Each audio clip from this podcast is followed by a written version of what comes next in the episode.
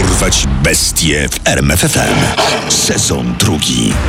Imiona i nazwiska Igor Supruniuk i Wiktor Sajenko. znani jako Maniacy z Dniepropietrowska. zainteresowania. Torturowanie zwierząt i ludzi, nagrywanie morderstw telefonami komórkowymi, chodzenie na pogrzeby ofiar. Oskarżeni o Zamordowanie 21 osób. skazani na Dożywocie. Jest koniec czerwca 2007 roku. W Dniepropietrowsku, dużym mieście na Ukrainie, które dziś nosi nazwę Dniepr, jak w wielu innych miejscach właśnie rozpoczęły się wakacje. Natalia Ilczenko, mama 33-letniej nauczycielki Jekateriny, kładzie się spać. Co prawda córka jeszcze nie wróciła od znajomych, ale przecież w końcu ma wolne. Jest dorosła. W dodatku dzielnica, w której mieszkają, należy do spokojnych, a znajomi mieszkają dużo obok. Natalia zrywa się przed świtem z łóżka i zauważa, że córki nadal nie ma w domu. Zaniepokojona wychodzi przed dom, by jej szukać. Obok ścieżki stały trzy kobiety, które się nad czymś pochylały. Podeszłam i zobaczyłam moją córkę leżącą na ziemi. Miała uniesione w górę ręce, jakby w geście samoobrony, jak gdyby się chciała przed czymś obronić. I часть лица у нее была... Jej twarz Она была w zasadzie nie miała twarzy, to były kawałki. И я сказала, что... это Krzyknęłam, to moja córka, zadzwońcie po milicję. Jekaterina Ilczenko zostaje pierwszą śmiertelną ofiarą tzw. maniaków z Dniepropietrowska, którzy w ciągu zaledwie trzech tygodni z zimną krwią i w bestialski sposób zamordowali aż 21 osób. Zasłynęli z tego, że swoje potworne zbrodnie filmowali, a nagranie jednej z nich, zwane Three Guys, One Hammer, do tej pory krąży po internecie. Dwie godziny po zabójstwie Jekateryny, której ciało zmierzyli młotkiem, zaatakowali kolejny raz. Patrz na tego tam na ławce. Aha. Bierzemy się za niego? Ich ofiarą został bezdomny Roman Tatariewicz.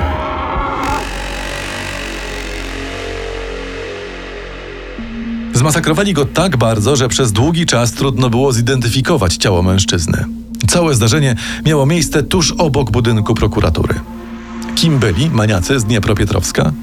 Zwykłymi, znudzonymi nastolatkami.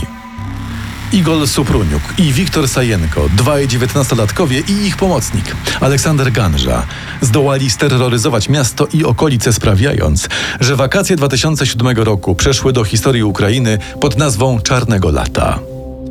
Nie mordowali dla zysku, choć zdarzało im się sprzedawać rzeczy ofiar. Mordowali przede wszystkim dla zabawy, dla adrenaliny, a także dla chorej sławy. Nie byli dziećmi z patologicznych domów. Wprost przeciwnie, pochodzili z tak zwanych dobrych rodzin. Znali się od siódmego roku życia. Ojciec Igora był pilotem. Latał innymi z prezydentem Ukrainy Leonidem Kuczmą. Obaj chłopcy całe dnie spędzali na surfowaniu po internecie. W końcu zapragnęli innych wrażeń. Słuchaj, a może byśmy wypatroszyli jakieś zwierzę? Ale ekstra pomysł! Igor i Wiktor z pomocą Aleksandra, który przede wszystkim zajmował się filmowaniem, ponieważ brzydził się krwi, z zapałem zaczęli torturować i zabijać zwierzęta, szczególnie psy i koty. Często rozłupywali im oczy, rozbijali czaszki, wieszali je na drzewach, a następnie fotografowali się ze zwłokami. Wprawiali się także we walce ze swoimi lękami, zwisając na przykład z barierek na balkonach mieszkań. Do ich zainteresowań należała również ideologia faszystowska. Bywało, że koledzy po zabiciu niewinnego zwierzęcia malowali jego krwią swastyki na ścianach.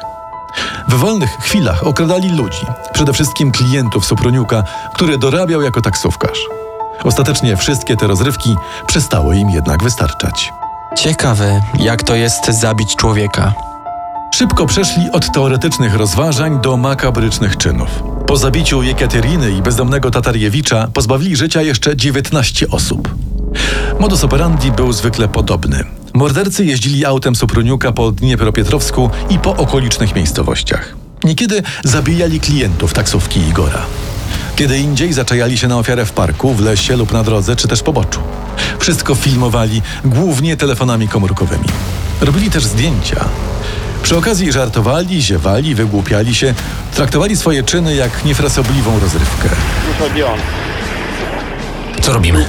Jeśli jest silny, musisz pomóc mi go zabić. No jasne. Musimy to zrobić dobrze i czysto.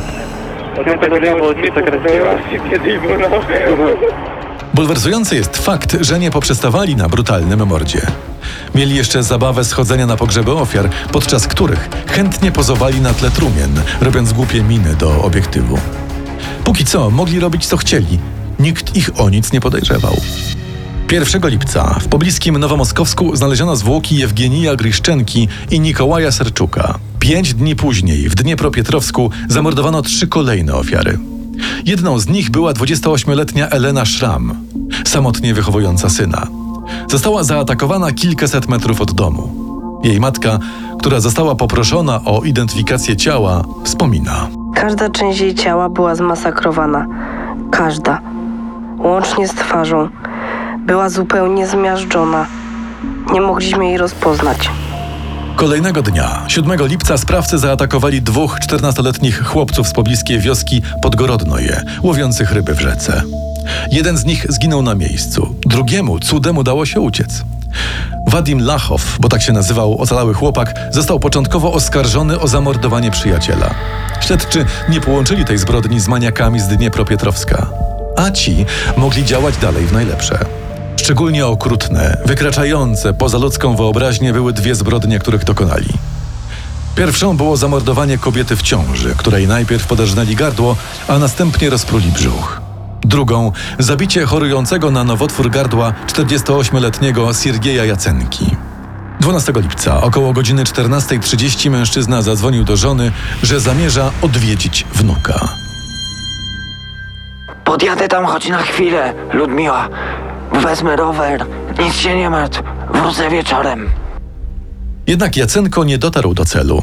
Jego telefon został wyłączony kilka godzin później. Zaniepokojona żona rozpoczęła poszukiwania, rozwieszając w okolicy plakaty z podobizną męża.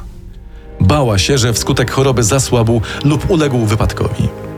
Niestety zaginionego nie szukała milicja, ponieważ na Ukrainie wszczyna się poszukiwania dopiero po 72 godzinach od zaginięcia.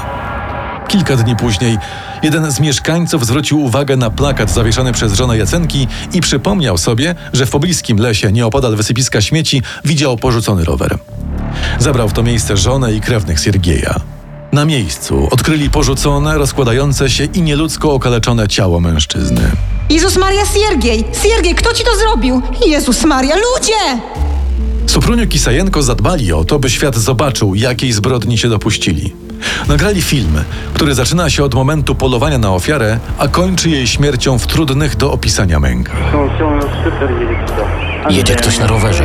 No i co, zabijemy go i uciekniemy? No pewnie, już czas to zrobić. Czekaj, jak wygląda? Normalnie. Nie, nie, nie, on normalny. No dawaj, wracaj, no. Zostaw tę lornetkę. Czekaj, chcę go zobaczyć. Na filmie widać, jak niewinny mężczyzna zostaje powalony w lesie, a następnie wielokrotnie uderzony w twarz młotkiem owiniętym w reklamówkę. Mordercy wydłubują mu śrubokrętem oczy i przebijają się do mózgu. Atak trwa ponad 4 minuty. Ofiara w końcu traci świadomość. Supruniuk z Sajenką uśmiechają się do kamery, a następnie po porzuceniu ciała spokojnie wracają do samochodu. Wodą z butelki obmywają ręce i młotek. Pochłania ich dyskusja. Ej, ale jak to możliwe, że wbijasz mu śrubokręt w mózg, a gość jeszcze żyje? Trzeci z mężczyzn, Ganża, nie bierze bezpośredniego udziału w morderstwie, ale wszystko skrzętnie filmuje. Nagranie zabójstwa niedługo później obiega internet. Podczas procesu rodzina Sergieja Jacenki odmówiła obejrzenia filmu. Tymczasem zwyrodnialcy nadal robili co chcieli. Dwa dni później zabili 45-letnią Natalię Mamarczuk. Ich dobra passa powoli się jednak kończyła. Nad rozpracowaniem maniaków z Dniepropietrowska pracował ogromny sztab ludzi, około 2000 funkcjonariuszy. Zmobilizowano wszystkie siły. Była to o tyle trudna sprawa, że ofiar praktycznie nic nie łączyło. Ciężko było znaleźć punkty zaczepienia. Kilku osobom udało się przeżyć ataki, a ich zeznania okazały się nad wyraz przydatne. Ostatecznie sprawców makabrycznych zbrodni zgubiła bezmyślność i chęć zysku. Postanowili oddać telefon jednej z ofiar do komisu. Sprzedawca poprosił, by go włączyć. No nie wiem, koledzy, czy ten telefon w ogóle działa. Działa, działa. O! Dzięki włączeniu telefonu milicja natychmiast namierzyła urządzenie i aresztowała Supruniuka i Sajenkę, i to jeszcze w sklepie. Trzeci ze sprawców, Ganża, został schwytany w domu.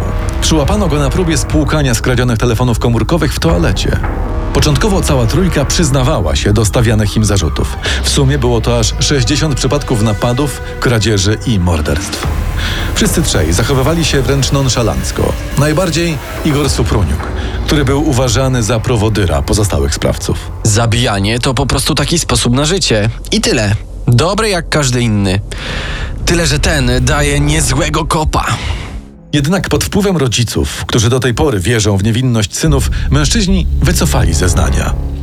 Ojciec Supruniuka, który został jego obrońcą, twierdził wręcz, że chłopcy zostali nie tylko zmanipulowani i wrobieni, ale także, że filmy, w których występują w rolach katów i zdjęcia, które rzekomo robili podczas zabójstw, są spreparowane. Wezwany przez sąd biegły specjalista Walery Woroniuk, zajmujący się zaawansowanymi technikami filmowymi, stanowczo zaprzeczył, by taka sytuacja mogła w ogóle mieć miejsce. To absurd. Nie ma takiego sprzętu, który zmontowałby tak realistyczny obraz, nawet w Stanach Zjednoczonych, a co dopiero na Ukrainie. A jeśli nawet by był, to każde 10 sekund w tym filmiku kosztowałoby 10 tysięcy dolarów. Te filmy są w 100% autentyczne. Sądzie były także pokazywane drastyczne zdjęcia, na których sprawcy pozowali z ofiarami, ludźmi i torturowanymi zwierzętami. Także i w tym przypadku rodzice sprawców twierdzili, że to fotomontaż, a za morderstwami stoją tak naprawdę bogate dzieciaki wysoko postawionych, chronionych ukraińskich dygnitarzy. Sajenko i Supruniuk, pytani czy rozpoznają ofiary na zdjęciach, stanowczo zaprzeczali. Ich zachowanie było tak bezczelne, że sędzia Iwan Senczenko nie wytrzymał i krzyknął. W takim razie chyba jesteście ślepi! Igor twierdził ponadto, że wcześniejsze przyznanie się do winy wymuszono na nich torturami. Pozostali dwaj sprawcy częściowo przyznali się do stawianych im zarzutów. Na sali rozpraw działy się dantejskie sceny. Podczas procesu oskarżeni siedzieli w specjalnej klatce. Rodziny ofiar mdlały i potrzebowały pomocy lekarskiej. Kilkukrotnie interweniowało pogotowie. Oskarżeni ostatecznie zostali uznani za poczytalnych oraz za winnych popełnionych zbrodni. 11 lutego 2009 roku został ogłoszony wyrok. Igor Supruniuk i Wiktor Sajenko zostali skazani na dożywocie. Temu pierwszemu udowodniono 21 morderstw, Sajence 18. Ganże skazano na 9 lat więzienia. Dodatkowo mężczyźni dostali wyrok za znęcanie się nad zwierzętami i za kradzieże. Apelacja Sajenki i Supruniuka została odrzucona. Obaj zwyrodnialcy do dziś siedzą w więzieniu. Jak to często bywa w takich przypadkach, ich zbrodnie znalazły naśladowców. W 2011 roku w rosyjskim Irkucku dokonano serii brutalnych morderstw. Ich sprawcami byli dwaj młodzi chłopcy. Swoje potworne zbrodnie rejestrowali za pomocą telefonów komórkowych. Poznaj sekrety największych zbrodniarzy świata. Dorwać bestie w RMFFM.